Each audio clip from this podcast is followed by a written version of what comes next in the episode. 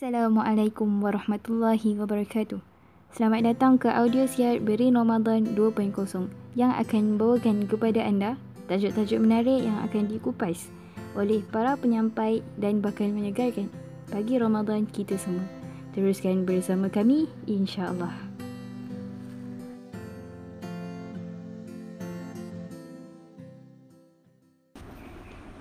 Bismillahirrahmanirrahim. Assalamualaikum warahmatullahi wabarakatuh. Bertemu lagi kita dalam audio siar Beri Ramadan 2.0. Pada hari ini saya akan mengupas satu tajuk iaitu antara proaktif dan reaktif. Ini adalah berdasarkan pembacaan saya dalam buku The Seven Habits of Highly Effective People tulisan Stephen R. Covey.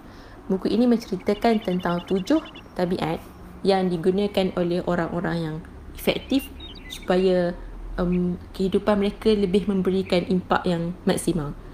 Baiklah, secara ringkasnya saya akan memfokuskan kepada tabiat yang pertama sahaja iaitu be proaktif. Apakah maksud proaktif dan apakah maksud reaktif? Reaktif bermaksud satu golongan manusia yang mudah terikut-ikut dengan persekitaran mereka apabila sesuatu perkara itu berlaku. Dalam bahasa kiasannya, mereka mudah terikut dengan cuaca persekitaran mereka. Jika cuaca di persekitaran mereka mendung, mereka akan mudah untuk berasa sedih hati dan murung.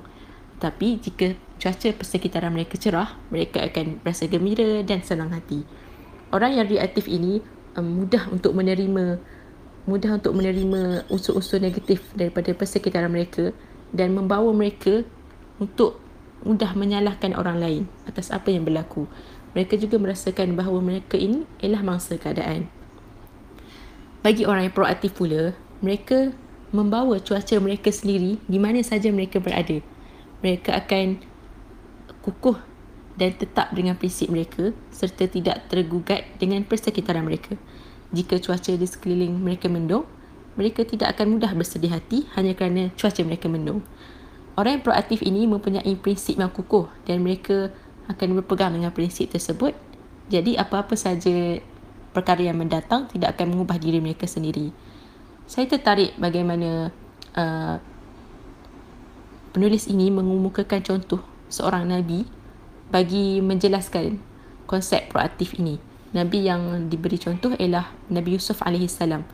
Kita sendiri tahu bagaimana Nabi Yusuf ditimpa musibah bertimpa-timpa bermula daripada dibuang oleh keluarga, kemudian dibuang oleh adik-beradik, kemudian uh, dipenjarakan, dijual, digoda oleh isteri tuan baginda sendiri dan sebagainya.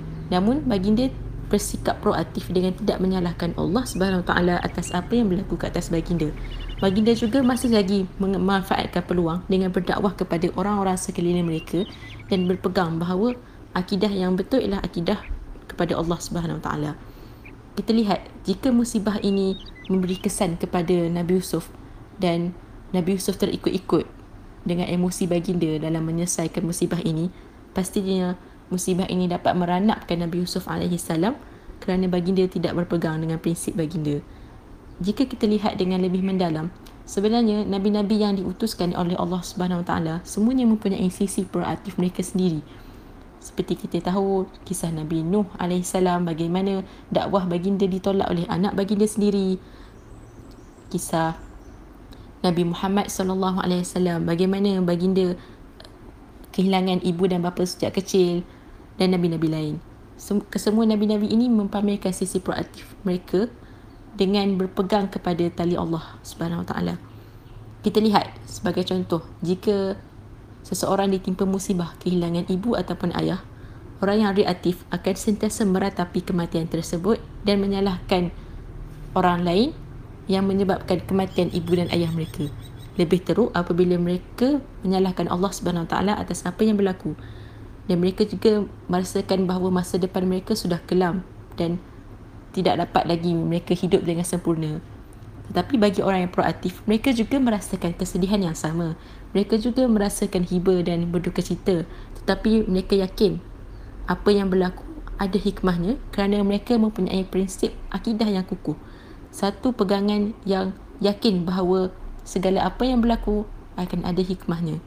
Dan mereka juga memanfaatkan peluang yang ada dengan kesihatan dan kelapangan untuk terus hidup hidup pada masa hadapan dengan lebih baik. Beza orang yang proaktif dan reaktif ini cukup besar.